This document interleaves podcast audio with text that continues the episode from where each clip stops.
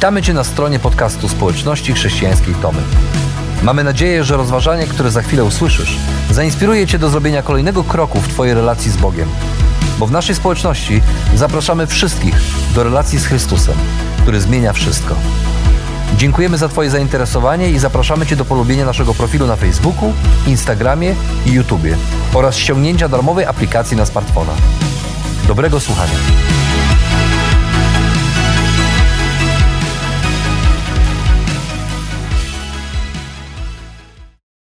Za nami covidowy rok 2020 i rozpoczynamy kolejny rok, w który patrzymy e, z nadzieją.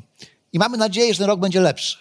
Niektórzy patrzą w ten rok z nadzieją, że się epidemia skończy, że szczepionki zadziałają, że ekonomia się na tyle podniesie, że ludzie przestaną tracić pracę. Mamy nadzieję, że ten rok będzie lepszy. Ale te wszystkie nadzieje, które mamy, tak naprawdę, choć dobre, to nie sięgają zbyt daleko. Skupiają się na tym, co tu i teraz, na najbliższych miesiącach, najbliższym roku, może kilku. Dlatego też e, przez ostatnie tygodnie rozmawiamy o tym, kim jest naśladowca Jezusa. I odkrywamy też, że jedną z cech naśladowcy Jezusa jest to, że jest człowiekiem nadziei. I tą nadzieją też dzieli się z innymi, opowiada tej nadziei. A ta nadzieja, którą opowiada, to jest nadzieja, którą daje Jezus Chrystus. I ta nadzieja nadaje sens naszemu życiu tu i teraz, ale też sięga aż do wieczności. Jako ludzie nadziei chcemy innym mówić o Jezusie, po to, aby oni też Go pokochali i po to, aby On mógł zmienić ich życie. Ale czasem też, jako ludzie nadziei, musimy przyznać, że to dzielenie się nadzieją z innymi nie przychodzi nam łatwo. I bywa, że po prostu zawalamy całą robotę. Fred Kredek e, był pastorem w swoim pierwszym kościele w małej miejscowości, w małym miasteczku Oak Ridge. I to miasteczko nie było zbyt wielkie, ale nagle jego życie się zmieniło, ponieważ tuż obok zaczęto budować elektrownię atomową. W związku z tym do tego małego miasteczka zaczęli zjeżdżać robotnicy, ekipy budowlane z całego kraju. I tuż niedaleko kościoła Freda zaczęły powstawać osiedla robotnicze. A ten kościół, gdzie on był pastorem, to był bardzo znany, szanowany i znamienity kościół z długą historią. Istniał tam 112 lat, kiedy wszedłeś do tego kościoła, mogłeś zobaczyć piękne żerandole, ręcznie wykonane ławki i zabytkowe organy, na których siostra Luiza grała tak wolno, jak nikt inny na świecie. I do tego kościoła chodzili najbardziej szanowani mieszkańcy tego miasta. I któregoś razu Fred poprosił starszych tego kościoła, aby się spotkali z nim i zaproponował, aby zrobić coś, aby dotrzeć do tych robotników, którzy przyjechali do pracy. Chociaż są tu na chwilę, ale chciałby, żeby mieli kościół, do którego będą mogli chodzić. A niektórzy z nich jeszcze nigdy nie mieli okazji usłyszeć Ewangelii, ani uwierzyć w Jezusa.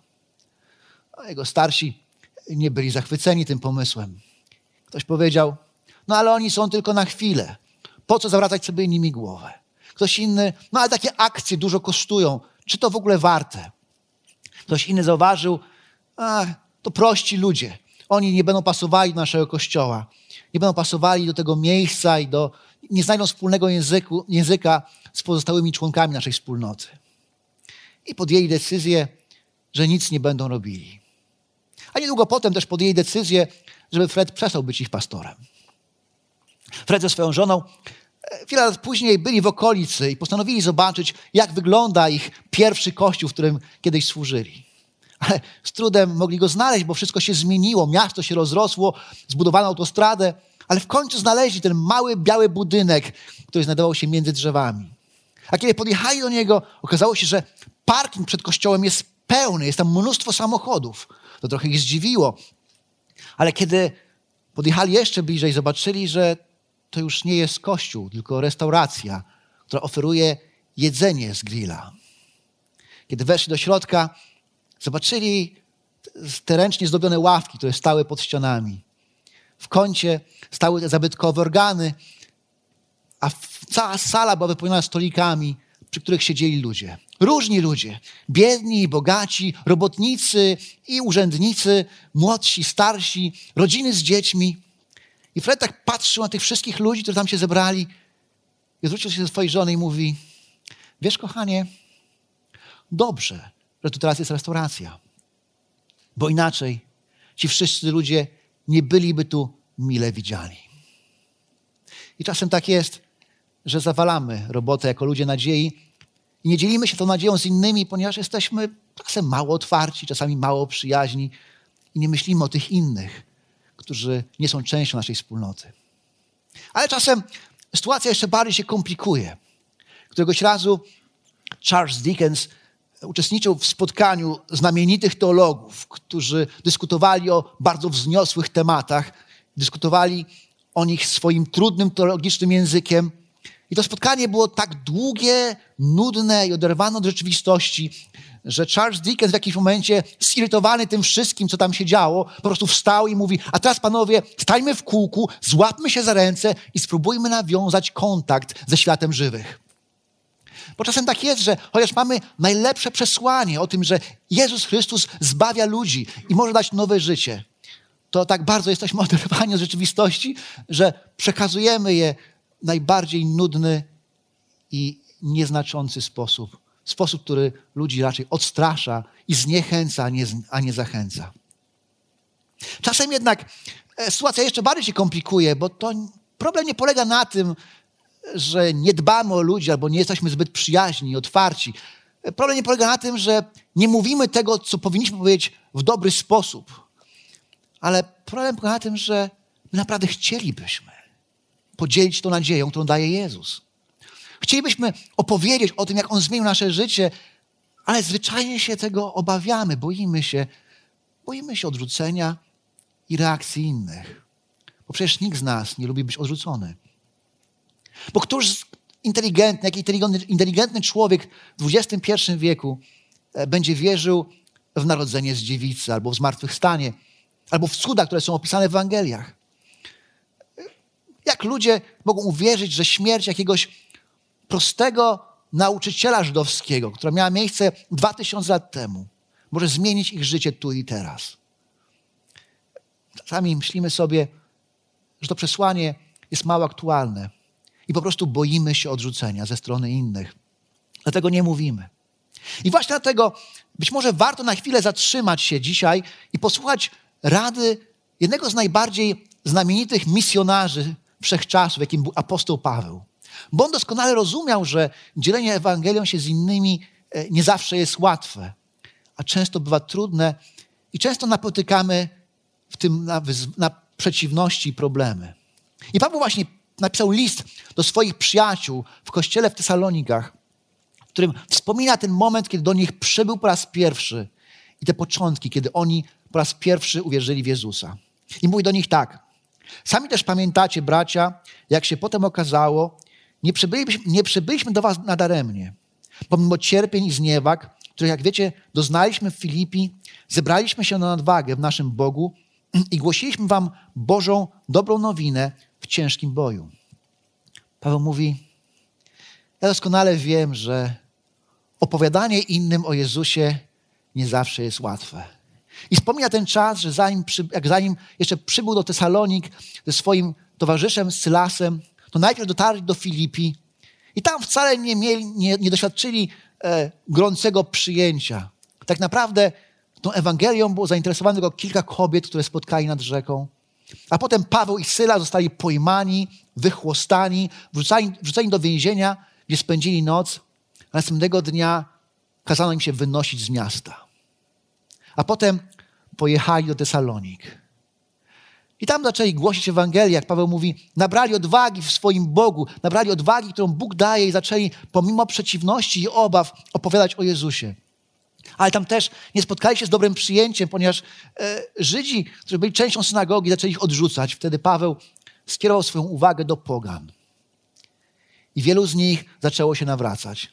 Ale wkrótce i w Tesalonikach wybuchły zamieszki i Paweł z Cylasem musieli uciekać, aby ratować swoje życie. W tym mieście spędził Paweł zaledwie trzy tygodnie. Trzy tygodnie tam był i przez ten krótki czas miał okazję mówić innym o Jezusie. I jak czytamy, to nie były łatwe tygodnie. Paweł mówi, to był ciężki bój. Bo czasem tak jest, że kiedy głosimy Ewangelię, to spotykamy się z przeciwnościami. I przekonała się o tym Marta Meyers. Ukończyła studia medyczne na prestiżowej uczelni i mogłaby zostać lekarzem w najlepszych szpitalach w Ameryce.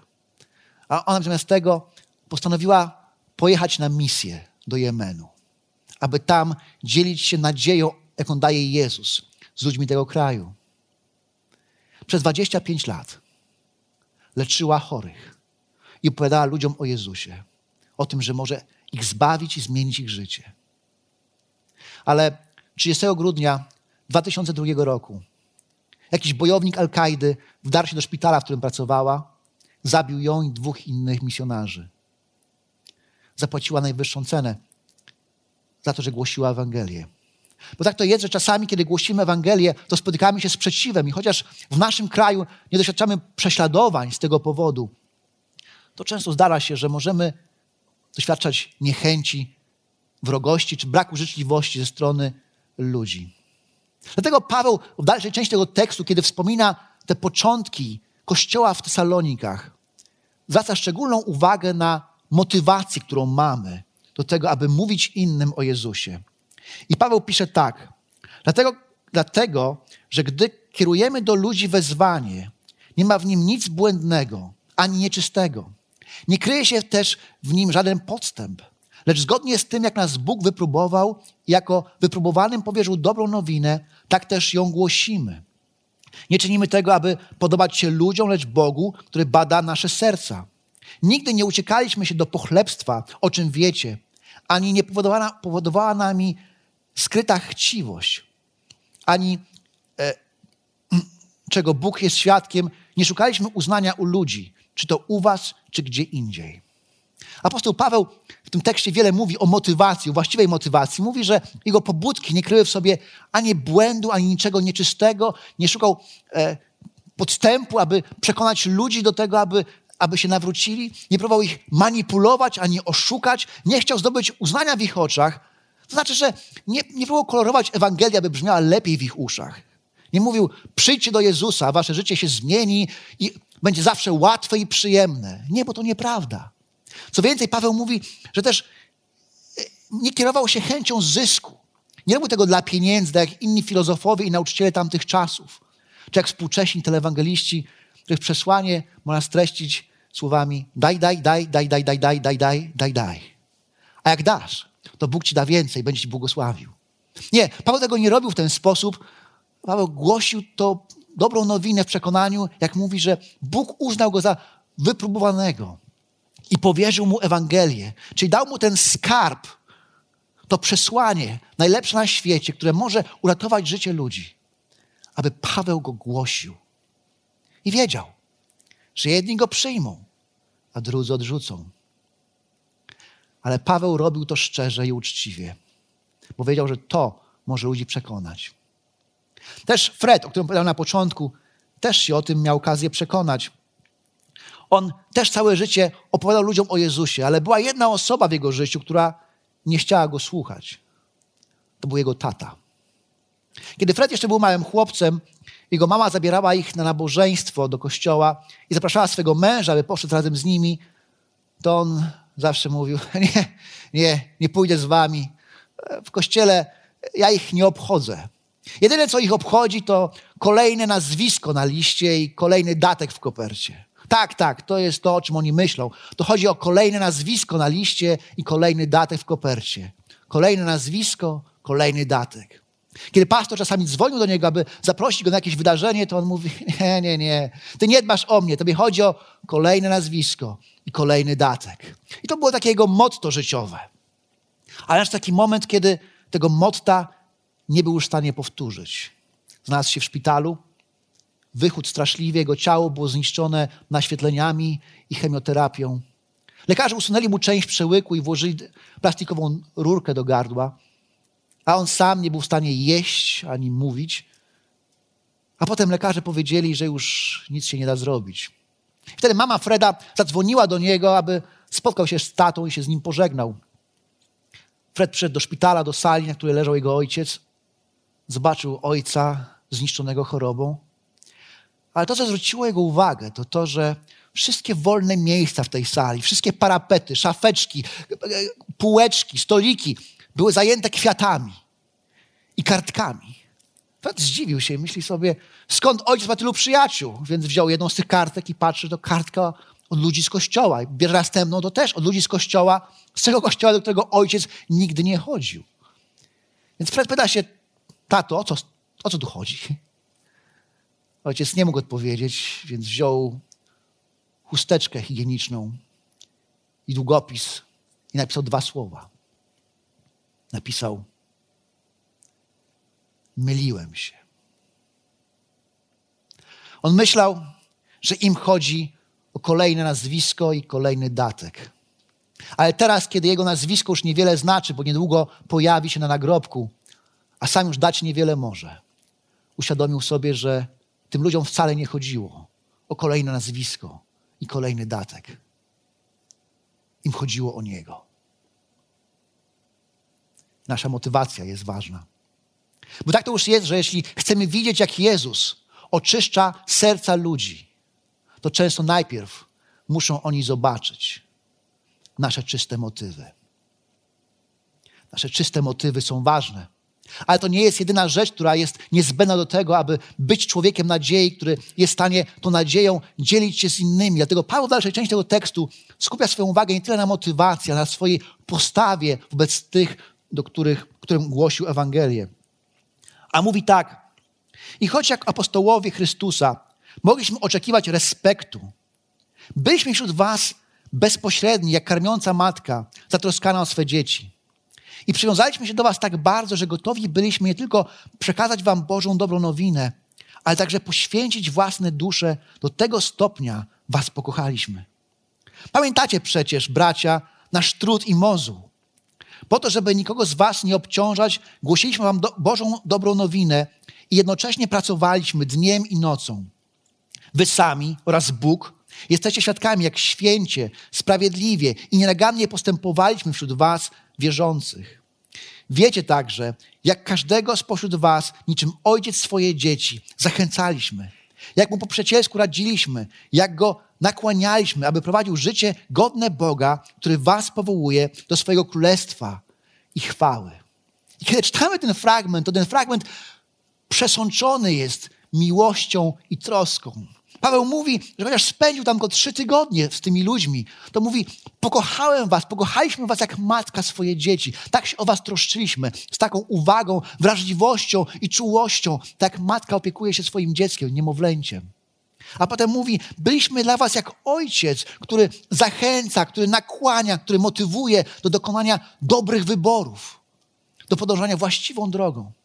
I mówi, nie tylko nie chcieliśmy na was zarobić, ale pracowaliśmy na swoje własne utrzymanie, aby dla was nie być ciężarem. I nie tylko nie chcieliśmy być ciężarem, ale tak się przywiązaliśmy, tak was pokochaliśmy, że gotowi byliśmy za was oddać swoje własne życie. A przecież nie wszyscy tam uwierzyli, stali się chrześcijanami. A jednak Paweł wszystkich kochał bezinteresownie. Kilka lat temu rozmawiałem z jednym ze swoich znajomych o Jezusie i mówiłem o tym, co to znaczy stać się chrześcijaninem. A on taki zirytowany popatrzył na mnie w jakimś momencie i mówi: Przestań o tym gadać, bo tobie tylko zależy na tym, żeby dołączyć mnie do swojej trzutki. Tak jakby powiedział, chodzić o jeszcze jedno nazwisko i jeszcze jeden datek. Zrobiło mi się trochę przykro, kiedy tak powiedział, ale popatrzyłem na niego i mówię: Powiem ci dwie rzeczy. Jedna jest taka, że naprawdę sprawiłoby mi wielką radość, gdybyś w swoim życiu podjął taką decyzję i powierzył swoje życie Jezusowi, to naprawdę byłaby dla mnie wielka radość. Ale też chcę, żebyś wiedział, że bez na to, czy to zrobisz, czy nie, czy będziesz chrześcijaninem, czy będziesz ateistą, czy agnostykiem, chcę, żebyś wiedział, że będę się z Tobą przyjaźnił, będę się o Ciebie troszczył, będę z Tobą spędzał czas i będę z Tobą rozmawiał. Będziesz zawsze dla mnie ważny. I czasem tak jest, że jako chrześcijanie interesujemy się ludźmi bo oczekujemy, że oni się nawrócą, że podają jakąś decyzję, że staną się częścią Kościoła. A kiedy tego, tego nie robią, to ich zostawiamy i idziemy do kogoś innego. Ale apostoł Paweł pokazuje w tym tekście obraz bezinteresownej miłości. Miłość, która niczego nie oczekuje. Mamy kochać ludzi nie dlatego, że czegoś od nich oczekujemy, dlatego, że Bóg ich kocha. I Paweł porównuje to do miłości rodzicielskiej. A przecież rodzice kochają swoje dzieci zawsze. Wtedy, kiedy dzieci odnoszą sukcesy, kiedy ponoszą porażki, kiedy podejmują właściwe i dobre decyzje, kiedy podejmują złe decyzje.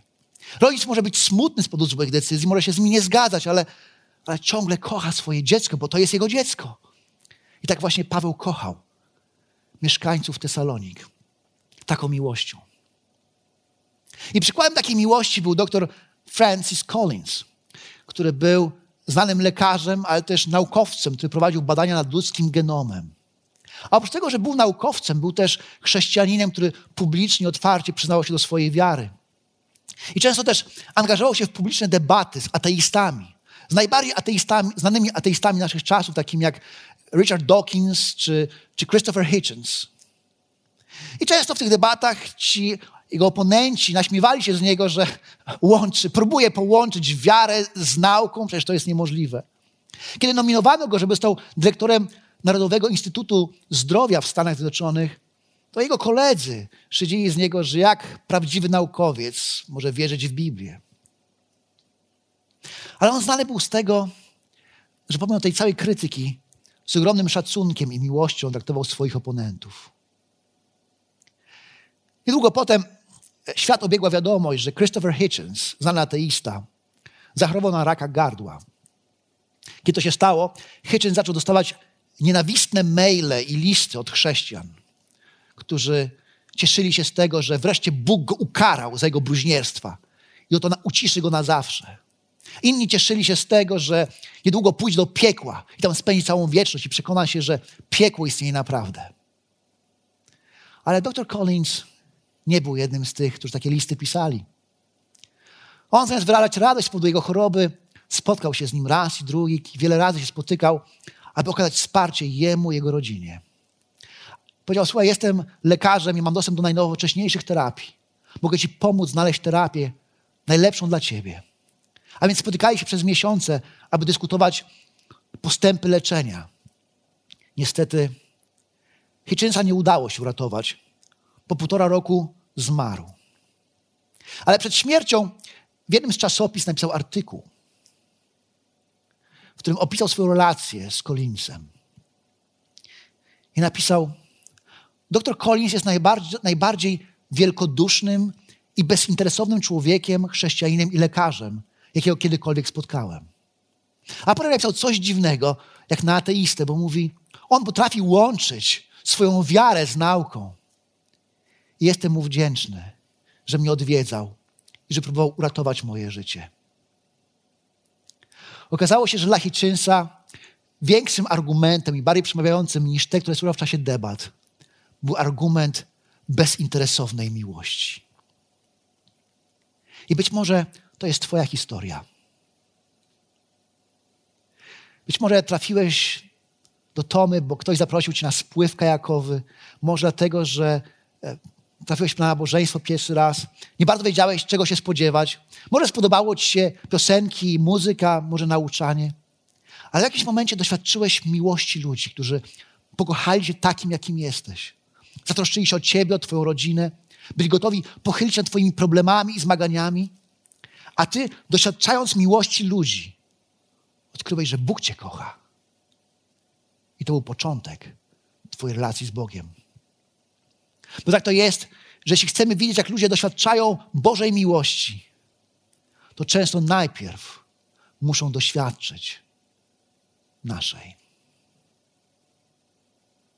A kiedy ludzie zobaczą nasze czyste motywy i doświadczą naszej bezinteresownej miłości, wtedy często gotowi są słuchać tego, co mamy do powiedzenia.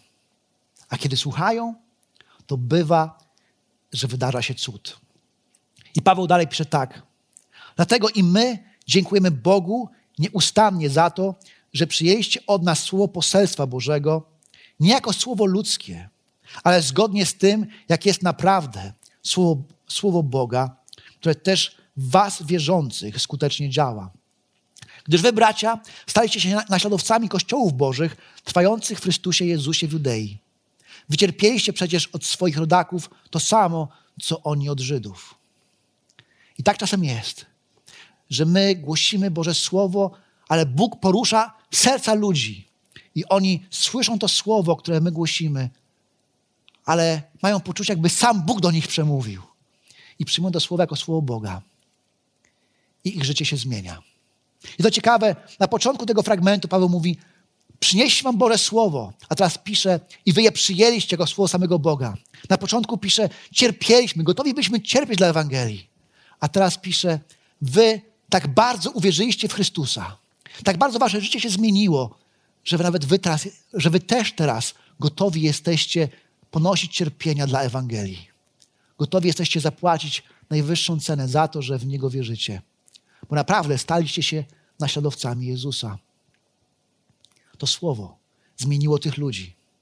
A dlatego, że przynieśli je ludzie, których zmienił Chrystus. Bo kiedy wsłuchuję się uważnie w ten tekst, odkrywam, że tylko ludzie zmienieni przez Chrystusa mogą wskazać innym drogę do zmiany. Ron miał wygląd buntownika, miał długie włosy, e, zarost na twarzy, czasami sięgał po alkohol, dużo palił, eksperymentował z narkotykami, a do tego słuchał heavy metalu, czym doprowadzał swoich sąsiadów do szaleństwa. E, kilka razy próbował pójść do kościoła, ale nie czuł się tam zbyt dobrze, ponieważ jedni chrześcijanie wydawali mu się zbyt uduchowieni i oderwani od rzeczywistości, inni z kolei patrzyli na niego krzywym okiem i surowo oceniali jego wygląd i styl życia. Ale kiedy były wakacje, zatrudnił się w tartaku. I tam przydzielono go do pracy, jako, jako, jako jego partnera przydzielono mu do pracy młodego chłopaka, nastolatka. Takiego chudego nastolatka o imieniu Joe, który był chrześcijaninem. Joe od razu polubił Rona, pomyślał sobie, że Ron jest spoko gościem. Pracowali 8 godzin dziennie jako para e, przy jednym zajęciu, przy jednym projekcie. I tak każdego dnia rozmawiali ze sobą, śmiali się, ratowali, poznawali siebie nawzajem. Oczywiście Ron wykorzystał ten czas, aby przepytać Joe i zadać mu wszystkie ważne pytania odnośnie Ewangelii, Boga i Biblii, sprawdzić, na ile to wszystko ma sens. Czasami próbował go grillować tymi pytaniami, aby go na czymś przyłapać. Joe nie był teologiem, ale i też nigdy nie udawał, że zna wszystkie odpowiedzi, ale mówił tak, jak wierzy, mówił prawdę i szczerze. Jak czegoś nie wiedział, to się tego przyznawał. Po kilku tygodniach Joe zaprosił Rona do domu swoich rodziców na kolację. Kiedy Ron przyjechał, zobaczył wspaniały dom w bogatej dzielnicy i wspaniały posiłek. I był bardzo poruszony tym serdecznym przyjęciem. Nieczęsto było w takich miejscach. E, kilka tygodni później on zdobył się na odwagę i zaprosił Joe do swojego małego mieszkania w biednej dzielnicy. Zamiast kolacji podzielił się z nim swoją ulubioną muzyką, której słuchali cały wieczór. Ale wakacje dobiegały końca i Joe musi wróci, musiał wrócić na studia. I kiedy żegnali się, Ron e, z łezką wokół powiedział: Wiesz, wielu ludzi próbowało mi mówić o Jezusie, ale tylko Ty mi go pokazałeś. My przyzwyczailiśmy się do tego, że kazania się wygłasza i kazań się słucha. Ale kazania też można oglądać. I tak naprawdę najlepsze kazania to te, które ludzie mogą zobaczyć każdego dnia w naszym życiu. A kiedy je zobaczą, to wtedy będą gotowi słuchać. A więc po prostu pokażmy im Jezusa. Bo tylko ludzie zmieniani przez Chrystusa mogą wskazać innym drogę do zmiany.